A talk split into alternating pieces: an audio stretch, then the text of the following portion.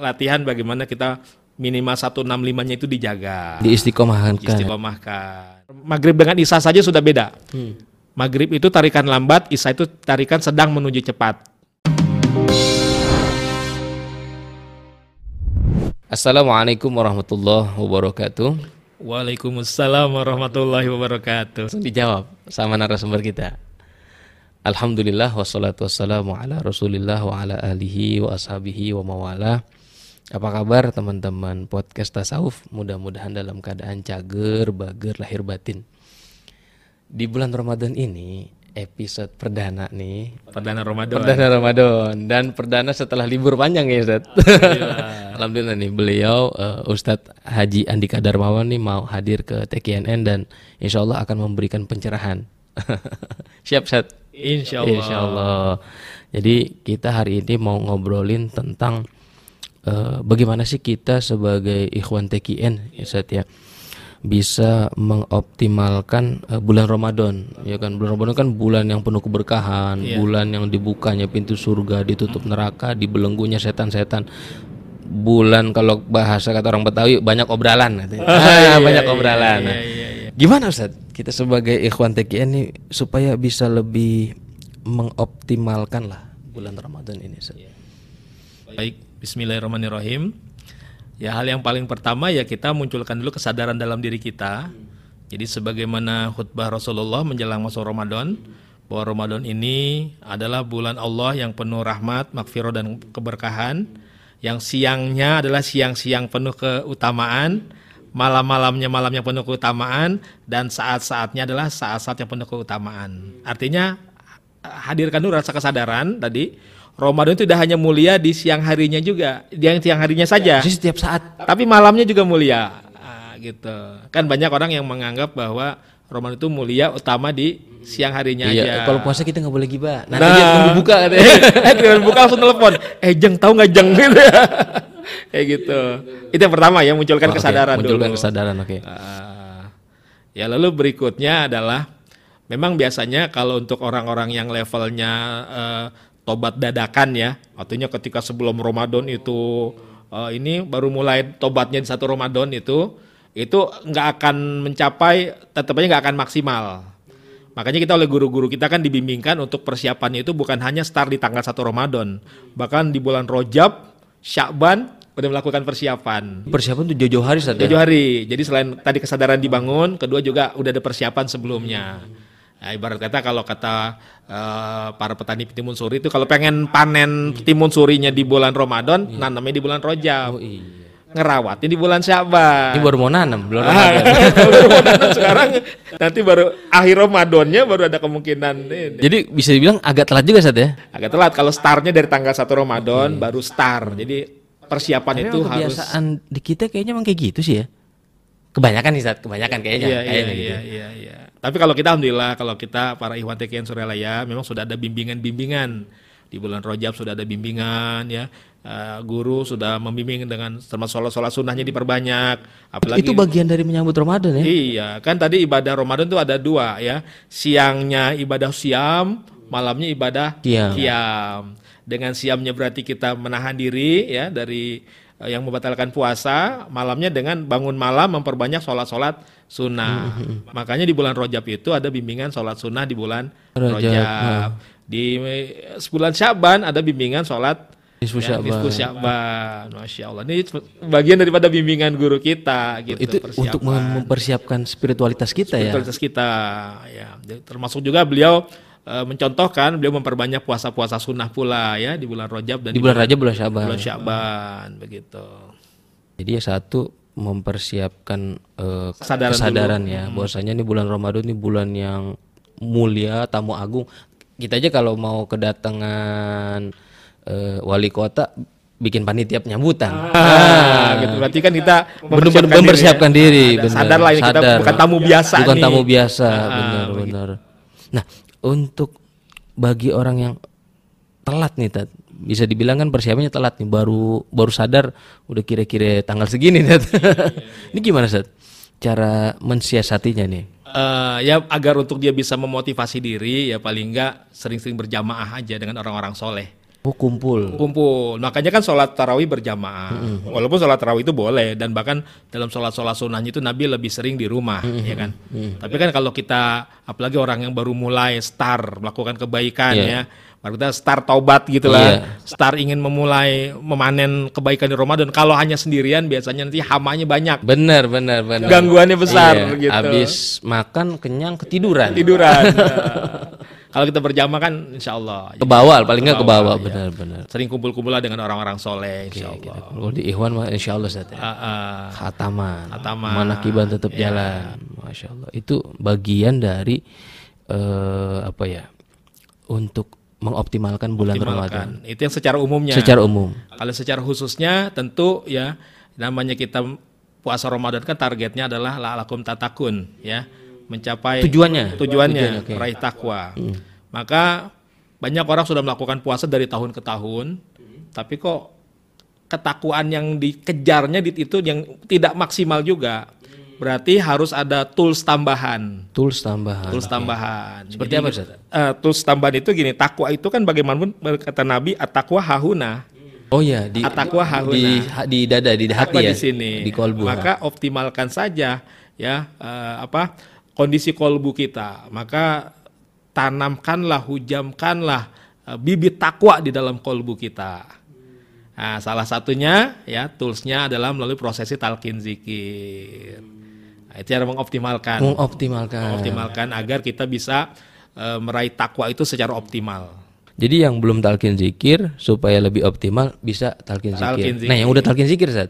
Ya talqin zikir lebih di amaliyahnya Oke, berarti. dijalankan. Dijalankan. Nggak- nggak sekedar ditalkin. Iya. Oke. Ya kalau yang kemarin-kemarin zikirnya masih tiga gitu ya. Langsung sayyiduna Zat. Eh, tiga sayiduna ya sekarang latihan bagaimana kita minimal 165-nya itu dijaga. Diistiqomahkan. Istiqomahkan. Ini berarti bulan Ramadan ini termasuk eh, untuk melatih itu ya? Istiqomah itu ya. Insya Allah. Karena kan memang kalau dulu bahasa Abah Nur Anom Mubarok, Kiai Nur Anom bahkan bahasa beliau begini yang Hmm. pernah beliau ceramah eh, ceramah santai dengan kami ya. Beliau mengatakan bahwa eh, bulan Ramadan kan pada tadarus, tadarus Al-Qur'an kan. Bulan ngederes nih ya. Hmm. Bukan, eh. Bahkan bukan cuma ngederes Al-Qur'an. Bahkan semua amalan-amalan tuh Dideres. diderus lagi. ya. Benar, Artinya kemarin-kemarin disimpan, dipakai lagi, diamalin lagi begitu kata beliau. Tapi sebenarnya kalau nggak dibiasain dari jauh-jauh hari kan sebenarnya agak capek juga tuh teh. Iya. Agak lelah juga tuh misalnya kejar eh, baca Quran, terus kejar sholat malam. Nah ini gimana Sat supaya bisa ngejaga keseimbangan ya bagi buat orang-orang yang awam terutama Sat. Iya, tapi kan tetap yang porsi-porsi walaupun dengan bangun malam toh ada porsi-porsi juga untuk istirahat kan ada juga Hmm, ya. Bahkan termasuk ini amalan andalan para orang-orang berpuasa nih. Apa? Tidurnya orang puasa ibadah. Daripada gibahin orang mending tidur. Tidur. kan biasanya begitu Iya, kan. iya. Ah, tetap kan walaupun nanti bangun malam nanti ada waktu-waktu ya apakah setelah isrok kedua Hmm, istirahat satu jam dua jam lumayan. Tapi memang istirahat, ah, memang tetap harus harus ada kita tubuh itu tetap mesti dijaga Hmm, juga. Apalagi kalau nanti menjelang juhur atau setelah juhur orang-orang kerja kan jam istirahatnya satu jam tuh ya. Iya. Dari jam 12 sampai jam 1 memang minimal walaupun setengah jam mengistirahatkan tubuh Iya. itu insya Allah ya. Berarti kuncinya di planning saja. Ya bisa seperti itu. Di planning ya misalnya ha- hari ini kita mau agendakan apa aja nih amalia-amalia yang mau kita eh, jalankan gitu. Tapi kalau dalam TKN memang sudah ada, sudah ada jadwal harian seperti kita buku bimbingan ibadah Iya. dari Pangar Sabah kan, start dari pukul 02 jam 2, Iya. itu idealnya, Idealnya, ya. oke. Nah, tapi bagi kita semampunya, Semampunya. bangun di jam 3 jam 3, setengah 4 setengah 4, Tempat jempat. jam 4 jam 4 sebelum sahur minimal ada sholatnya Iya, iya, gitu iya, ya, Sat. ada sholatnya minimal. Jadi eh, itu kan sudah sudah ada agendanya, tinggal kita kita ini aja kita terapkan saja. Enaknya begitu kalau di bimbingan Teken Suralaya itu kita nggak perlu mikir-mikir dulu ini apalagi amalan kita. Jadi udah Amalan ini- dibikin Udah plan ada, ya. udah Tinggal ada. kita jalanin. Tinggal kita jalanin. Nah, Oke, kalau di dalam buku eh, pedoman itu apa Sat? Mulai dari jam 2. Kemudian Jam apa dua itu Sat? diawali dengan mandi tobat. Mandi kan? tobat, Mandi tobat. oke. Jadi biasakan kalau kita eh, bangun sahur pertama kali kita mandi. Jadi kan memang sahur itu kan dianggap saat yang penuh barokah. Betul. Dan Kiai Wafiuddin sering menyampaikan sahur itu bukan nama kegiatan, Hmm. bukan bukan kegiatan kita makan di sepertiga malam terakhir Iya, sahur. iya. Sahur itu nama waktu. Betul, betul, betul. Jadi waktu di sepertiga malam terakhir Dimanfaatkan itulah. sahur. Nah, itulah dimanfaatkan disebut barokahnya itu ketika kita bisa memanfaatkan dengan apa? Dengan banyak mohon ampun kepada Allah ya. Apakah dalam bentuk zikir, dalam bentuk baca Quran, bentuk baca salawat ya. Apalagi yang ibu-ibu kan sambil bangun, sambil masak sebenarnya bisa tetap sambil salawatan. Jadi jangan hanya Dimaksimalkan saja. maksimalkan. Memang jangan berkesan ah saya kan nama ibu punya kewajiban lain. Akhirnya merasa seolah-olah nggak bisa maksimal ibadah, padahal bisa. Sambil misalnya ngegoreng, Iya, sambil, sambil misalnya motongin, masak, iya. motong-motong apa, tetap sambil dipantang zikir hofinya, sambil membaca salawat Bani Hashim atau amalan-amalan Iya. yang lain itu kan bisa. Jadi tetap saja mendapatkan predikat orang-orang yang di waktu sahur ya itu memohon ampunan kepada Allah. Jadi nggak harus mesti di atas sejadah Ustaz ya. Sejadah nggak harus. Jadi apa pun aktivitas kita di waktu sahur itu selama ada zikrullah ya, Ada zikrullahnya itu udah bagian dari orang yang ini ya, eh, mendekatkan diri kepada Allah. kepada Allah insya Allah. Oke. Kalau amaliyah eh, guru kita Ustaz. Hmm. Selain itu apa lagi Ustaz? Ya kalau Pangersaba memang kalau dari sahurnya saja beliau tuh biasanya standar itu jam 3 beliau Jam itu. 3 ya, minimal jam 3 ya. Minimal. Biasanya kebiasaannya beliau jam 3. Artinya apa? Berarti sholat-sholat malamnya sudah selesai. Oh iya iya. Kita baru mulai, Dia baru bangun. kita baru bangun, beliau sudah selesai. Semuanya sudah selesai. Beliau makan, ya makan pun sewajarnya, secukupnya, ya. Yang penting mengambil barokah di waktu sahur. Ah, setelah itu tinggal menunggu ke waktu subuh, sehingga sholat subuh itu pun kondisi perut tidak dalam keadaan kekenyangan. Nah, kalau kita kadang udah mepet terakhir, kan memang ada sunahnya kan mengakhirkan. Cocok banget nih kita. Iya. Kita kan paling senang kalau yang hal kayak gini nih. Cocok banget. Nabi bilang mengakhirkan sahur, akhir sahur ya. Nabi bilang menyegerakan buka sebelum Wah, itu udah udah, udah ditungguin dan- udah ditungguin. Kayak gitu. Jadi kalau Pangersaba begitu makan itu sekitar pukul 3 ya, sekitar 3 beliau menunggu sampai ke waktu subuh begitu. Nah, untuk berbuka saat ada saat amaliyah. Iya, amalan-amalan bimbingan guru kita ya sebagaimana yang sudah disebarkan sekarang disosialisasikan oleh LDTKN pusat ya. Eh, saya senang sekali ya dari pusat ada inisiatif untuk menyebarkan pada tahun ini ya eh, bimbingan bagaimana kita ketika berbuka. Jadi diawali dengan tawasul Hmm, tawasul. minimal 15 menit. Kalau yang bisa bacanya cepat 10 menit bisa. Tapi kalau yang speednya masih speed lambat minimal 15, 15 menit. menit, Ah, oke. ya speed lambat gitu ya. Supaya nggak keburu ajan Ustaz. Eh nggak perlu ajan. Karena setelah tawasul utamakan doa. Boleh dengan doa-doa yang maksur yang yang Allahumma inna nas'aluka ridhaka wal jannah. Wa na'udzubika min sautika wan nar. Allahumma innaka afuwun tuhibbul afwa fa'fu anna ya karim. Atau doa-doa yang sifatnya kita langsung mohon nih hajat kepentingan kita. Bahasa Indonesia gue boleh Ustaz ya? Boleh, karena kan kata Rasulullah bahwa tiga doa yang tidak ditolak itu kan ada tiga. Doanya orang yang berpuasa sampai dia berbuka, doanya orang dalam perjalanan yang safar dan or- doa orang yang yang dijolimi. Dizolimi. Nah, ada tiga itu doa yang tidak ditolak oleh Allah Subhanahu Wa Taala. Apalagi kalau lagi musafir puasa. Nah, cakep banget. Udah gitu dizolimi lagi. Naudzubillah min dzalik juga sih kalau dizolimin. Paling nggak dua itu saja. Iya minimal. Jadi jadi setelah tawasul lalu kemudian eh, berdoa ya boleh dengan doa-doa wasur atau doa-doa pribadi. Nanti menjelang benar-benar akan makan minumnya mungkin ketika mengambilnya eh, niatkan dengan niat pangersabah nawaitu ta'jilal fitri sunnatalillahi taala. Saya niat menyegerakan Menyegerakan berbuka. itu ada niatnya juga Ustaz ya? Iya kalau dalam pangersabah itu dilafazkan gitu ya. Dilafazkan. Nah, itu sunnata tajilal fitri sunnata lillahi ta'ala Barulah setelah kita minum ya dengan bismillahirrahmanirrahim tiga tegukan kan ucapkan alhamdulillah bismillahirrahmanirrahim teguk lagi alhamdulillah gitu bismillahirrahmanirrahim tegukan alhamdulillah. Baru bacalah doa yang masuk dari Rasulullah yang zahabat doma'u Hmm. ya telah eh, hilanglah dahaga, Dahaga. wabtalatil uruk telah basahlah eh, urat-urat Iya. ya. Wasabatal ajru insya Allah dan telah ditetapkan pahala dengan izin Allah. Jadi doa itu sebenarnya Jadi setelah itu setelah. setelah udah minum ya. setelah minum. Jangan sebelumnya Kalau sebelumnya Allah malkasum tuh kali Ustaz. jadi Allahumma lakasumtu wabika amantu itu yang sebelumnya. Doa-doa masur lah dari Rasulullah. Kalau untuk tarawihnya gimana Ustaz? Kalau tarawihnya Pangersa Abah ya insya Allah beliau itu eh, Isya kan patokan Isya. Kita kan Isya badia Isya. Iya. kita zikir. Nah ini kita li- lihat situasi kondisi. Kalau di majelis-majelis Iwan Tekian kan langsung zikirnya full. Kalau di majelis umum ya berarti cukup tiga kali saja. Ya Nah, langsung kemudian kita eh, melaksanakan sholat tarawih nah sholat tarawihnya Pangersa Abah ini waktu pertama kali saya mengikutinya agak unik. Kenapa Ustaz? Unik waktu di madrasah saya berapa kali saya mengikuti karena pembacaan surat-surat pendeknya yang umumnya saya dari kecil itu dibacanya lengkap. Hmm. Di madrasah Pangersa Abah itu dibacanya di Itu tahun berapa Ustaz? penggal. Eh? Tahun berapa? Saya pernah beberapa kali Ramadan, eh, saya kan talkin tahun 96. Maka kemudian mulai aktif bolak-balik sore tahun 97 terus, yang hampir terus ya nonstop itu. Maka beberapa kali saya ngalamin Ramadan di Pondok Pesantren Suryalaya ya. Nah, ini ketika baru pertama kali ngalamin kaget juga. Tapi kaget kaget seneng. Alhamdulillah ya. Sudah yang dibaca Al-Hakumut aja sudah surat-surat pendek. Surat pendeknya pun dipotong dua pula. Maksudnya nggak full satu surat gitu? Tapi jadi dibagi dua antara rokat pertama rokat kedua. Contoh misalnya rokat pertama. Alhaakumut takatsur hatta zurtumul maqabir. Kalla saufa ta'lamuna summa kalla saufa ta'lamun. Oke. Allahu Akbar. Ah, enak banget kan? iya, Nanti di rokat keduanya Lanjutin "Kalla lagi lau ta'lamuna ilmal yakin dan seterusnya Oh, sampai gitu. selesai. Ah, jadi itu tapi tidak semua di, di, dipenggal. Nanti Berapa rokat kalau di Suralaya? Suralaya kalau di masjid itu 23, 23, dengan witir. ah. Kalau di madrasah hanya 20, witirnya ditunda. Hmm. Dari situlah saya mengamati memang ada beberapa perbedaan antara masjid dengan madrasah.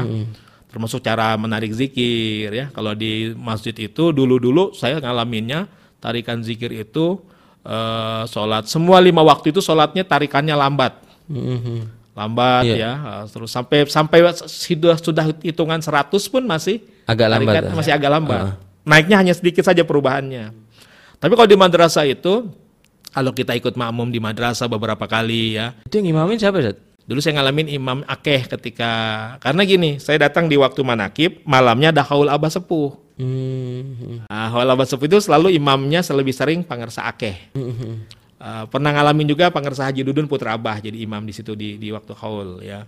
Ya pernah juga jangan sandisi. Tapi saya ngalamin lebih banyak yang jadi imamnya adalah Pangersa Akeh. Pangersa Akeh yang imamin. Baik waktu itu di luar Ramadan maupun di dalam bulan Ramadan ya. Maka uh, kalau untuk tarawih memang yang mudah jangan sandisi. Mhm. Tapi itu saya awalnya dari sholat maghrib ya itu Pangersa Akeh Dari maghrib di madrasah berarti itu ya? di madrasah sampai selesai gitu. Jadi sudah bukanya Buka buka, pun di madrasah? di situ. Saya ngalamin masa-masa itu ngalamin ya dengan pangersa abah abah di dalam ruang dibuka ini sendiri sedikit pintu. Jadi abah sholatnya di kita di yang bagian madrasah yang depan, Hmm. abah yang ruang yang tengah. Jadi dibuka pintu sedikit. Iya. Kalau kita nengok ke belakang kita bisa lihat ada pangersa abah. Abah Ikut dengan ikut keluarga. makmum berarti ya? Abah makmum imamnya makanya pangersa akeh biasanya Hmm. di situ. Nah ini eh, dari maghrib terus sampai selesai Hmm. sampai tarawih juga. Tapi kalau tarawih nanti ganti. Biasanya imamnya ah, jangan sandisi. Jangan sandi sih kelihatan. Nah, tadi yang narik jikir gimana Ustaz? Kalau tarik dikir eh, di Madrasah. madrasah itu biasanya kalau sholat-sholat eh, juhur, kalau pas ngalamin ada acara di waktu juhur, apa ada acara di waktu atau antara maghrib dengan isya saja sudah beda. Hmm. Maghrib itu tarikan lambat, isya itu tarikan sedang menuju cepat. Dari awal tuh udah sedang menuju Sudah pada- sedang. Oke. Kalau maghrib itu kan tarikannya lambat. La ilaha illallah. Imamnya sama Ustaz? Eh, imamnya maghrib begitu tuh rata-rata. Tapi kalau tarikannya Isa sudah la ilaha illallah, la ilaha illallah. Jadi tarikan awalnya saja sudah sedang menuju Cepat. cepat. Oke. Kemudian zikirnya klimaks makin naik makin naik. Walaupun tadi lambat, Hmm. zikir tarikannya maghrib lambat. Perpindahan itu Perpindahannya cepat naik. gitu ya? Oke. naik naik walaupun nggak ini langsam gitu ya Mhm. tapi nanti ujungnya sampai ke ketukan la ilaha illallah la ilaha illallah la ilaha illallah. Kalau di masjid itu kan hitungan 100 masih la ilaha illallah. Iya. la masih ada ininya lambatnya terasa Iya, lambatnya. Tapi kalau di madrasah itu ketukannya udah tap tap tap tap tap. Nah itu saya ngalamin. Akhirnya saya me- membuat kesimpulan begini. Oh masjid itu memang untuk kalangan mubtadi pemula sedangkan madrasah pangersa abah untuk kalangan mutawasid dan muntahi Oh, makanya zikirnya lebih cepat ya. Lebih bikin lebih cepat makanya di madrasah itu witirnya ditunda di masjid setelah tarawih Langsung witir. ada witir Supaya orang yang enggak ini eh, yang mau lanjutin ya saat ya, mau sholat tuh di madrasah bisa lanjutin lagi saat ya. Witirnya di Jadi belakang. kalau karena itu buat pemula kan, buat santri, buat orang umum, itu ininya masjid. Iya iya. Tapi buat kalangan-kalangan yang sudah ingin kita menapaki jalan yang lebih lanjut, Umum Itu saat di yang di madrasah umum atau bagaimana itu? biasanya kan orang kalau santri-santri tetap mereka Masjid. di masjid. Hmm. Waktu itu juga saya masih bujangan, saya masih kuliah. Cuma karena saya anak bengal, selonang selonong itu kok wakil talkin nyelip aja. Sebenarnya orang juga sungkan. Iya. Saya anak-anak muda Suralaya itu sungkan. Sungkan ya. Sungkan. Udah kelihatan ini bukan orang-orang ini. nih. Iya, Bukan tapi- jemaah biasa Bukan, deh. Ah. itu cuman biasa namanya orang biasa ya. Itulah, masya Allah waktu dulu dibikin bahasa kita orang mabuk cinta ya. Iya. Orang mabuk kan bebas. Ya, bebas. Tapi karena gua nggak mabok, kita nggak jadi nggak tahu cerita.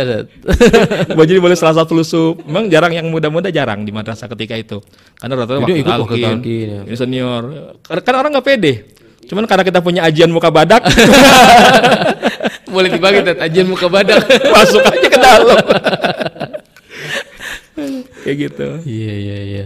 Jadi pangar sahabat tuh ada di belakang ya ikut Ada. ikut sholat. ya? Jadi, jadi akhirnya jadi ngalamin gitu-gitu ya. Mungkin kalau yang sungkannya digede-gedein gitu kan, nggak nggak tahu Ini gitu. mah ini iya iya. Ah, ah nggak pantas nggak layak gitu kan. Ini kan ah kepengen ah mau pantas kagak pantas, pantas kagak pantas nyempil aja gitu. Iya. Anak muda kalau salah wajar. Eh, iya. Kalau ini Sat, eh, doa-doa yang diajarkan pangar sahabat di bulan Ramadan ada nggak tuh yang khusus? Eh, doa-doa masur aja, doa-doa yang biasa, doa-doa yang biasa Rasulullah baca itu ya. Seperti kalau Allahumma innaka afu nanti kan di saat di saat eh, apa sudah eh, sepertiga yang terakhir 10 hari terakhir ya. Nah, Ah, Lailatul Qadar, Sat, ya? Nah, itu Lailatul Qadar ada bimbingannya nanti malam ke-21. Malam 21. Untuk antum ingetin. ya, jadi bimbingannya itu kalau dulu saya waktu ngalamin di Rawabuaya, sebenarnya sholat itu bisa diamalkan dari waktu maghrib. Hmm. Waktu maghrib bisa. Karena berapa kali dulu zaman kami oleh wakil talkin ya dicontohkan, dipraktekkan di waktu maghrib bisa. Akhirnya di waktu setelah tarawih juga fleksibel jadi sebenarnya. Jadi pada maghrib bisa, pada sholat setelah tarawih juga tapi memang akhirnya ada maklumat lebih mengikuti eh, yang pada tarawih. Pada tarawih sholat itu qadar itu. Jadi sholatnya Itu setelah witir atau sebelum Sat? Nah, kalau kalau yang di eh, di di madrasah itu karena patokannya kan ini, maka usahakan sih Sebelum ya? sebelum witir. Mm-mm. Kalaupun memang di majlis-majlis teken pengen ditutup dengan witir juga paling tidak sudah ada sholat Lailatul Qadarnya duluan. Ya. Dan itu bisa dilakukan eh, sendirian kan? Jamaah juga bisa Sat? Bisa munfarid bisa, berjamaah bisa. Jadi berjamaahnya juga kita tetap baca masing-masing. Seperti kita sholat sunnah di dafil bala. Hmm, Oke. Ah, ya kan imamnya baca surat, kita juga baca surat. Kalau eh, tanggal saat ada nggak pengarsa abah misalnya eh, ganjil atau 10 aja kita tuh laksanakan tuh. Eh kalau dalam rangka eh, menjelang sepertiga terakhir ya 20 10 hari terakhir ya bahasanya kita orang mencari Lailatul Qadar ya. Lailatul Qadar. Nah bilang kan taharau kan ya. Jadi carilah. Tapi memang kalau bimbingan pangersaba itu kalimat carilah di situ bukan sebagaimana orang umum yang mengintai-ngintai, mencari-cari, memburu-buru, mengejar-ngejar. Tapi makna taharau cari Lailatul Qadar di situ adalah pangersaba memaknai lebih mensyukuri Lailatul Qadar Oh, mensyukuri Lailatul Qadar. mensyukuri. Maka kita tidak lagi pilih-pilih oh, malam ganjil, malam genap. Bahkan sebenarnya ibadah yang dilakukan itu memang sudah maksimal bahkan sejak satu Ramadan. Gitu. Karena apa? Karena kan dalam tekin itu ya agenda yang Bang Sabah bimbingkan itu Iya. memang sudah sudah sehari-hari. Betul, betul. Baik di dalam Ramadan maupun, Maupun di, di luar Ramadan. Jadi memang sudah start. Jadi sepanjang kita sungguh-sungguh ikhlas istiqomah saja mengamalkan bimbingan pangersabah gitu ya. Kemudian ditambah dengan niat tadi mensyukuri Lailatul Mensyukuri Qadar. Lailatul Qadar. Ah, sebenarnya walaupun tidak dirasakan ya, itu sudah insya Allah sudah mendapatkan. Jadi bukan nyari-nyari oh nih ini ganjil nih. Ah, iya. Ah, ini masih genap deh besok aja deh itikaf. Iya. Tapi kalau itikaf ada Sat? Itikaf eh, di sana ya, tadi standarnya di Masjid Nurul Asrornya begitu aja. Amalan sehari-hari. sesuai kemampuan. Iya, ya. Karena di kita bukan nyari Lailatul Qadar Sat. Iya, lebih mensyukurinya, mensyukurinya. Dan memang mesti dipahami juga, memang ada yang Lailatul Qadar diartikan sebagai fenomena kejadiannya atau juga hakikatnya. Kan kalau yang fenomenanya dibahasakan tadi saat itu saat turunnya malaikat kan. Iya. Ya memang malaikat memenuhi langit dunia. Itu kan surat Al-Qadar kayak gitu. tuh. Al-Qadar kayak begitu. Mas. Kalau hakikatnya gimana? Ya kalau hakikatnya sebagaimana di awalan surat itu juga inna anzalnahu fi Lailatul Qadar. Ah, kan para mufassirin mengartikan hu di situ adalah Al-Qur'an. Al-Qur'an. Semua mengartikan memang dan itu makna zohirnya begitu makna lahiriahnya. Tapi para ulama-ulama sufi tidak mengabaikan makna zohirnya. Uh, baik disampaikan di dalam kajian-kajian ya para kiai juga menyampaikan hu di situ bagian daripada domir hu dari nama Allah Subhanahu wa taala. Hmm. Ya, jadi in anzalnahu bahwa sesungguhnya dia telah menurunkan hu. Nah, hu itu apa? Kan nama Allah ada empat huruf. Alif, lam, lam, Ha, ha. Oke. Di, di, domir itu balik ke Allah ya. Iya, ketika alif, lam, lam, ha dibacanya lengkap dibacanya Allah. Alifnya dihilangkan Lillah. lillah. Lam yang pertama dihilangkan Lahu. lahu.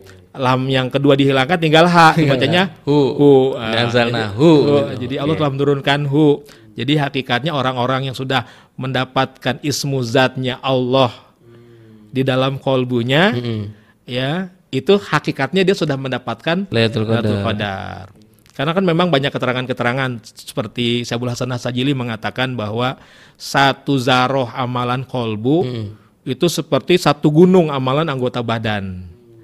Nah, jadi kan amalan kolbu itu kan ya termasuk apa rasa khauf kepada Allah ya, rasa mahabbah kepada Allah.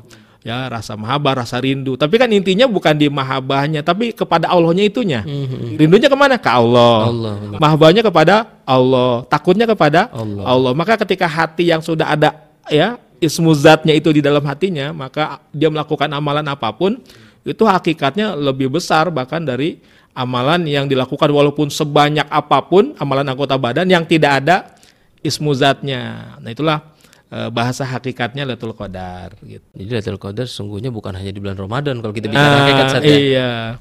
Nah, kan para sufi ada istilah kalau saya nggak salah nih teksnya begini. Eh, layalina kulluha Lailatul Qadar. Hmm. Benar nggak tuh secara teksnya?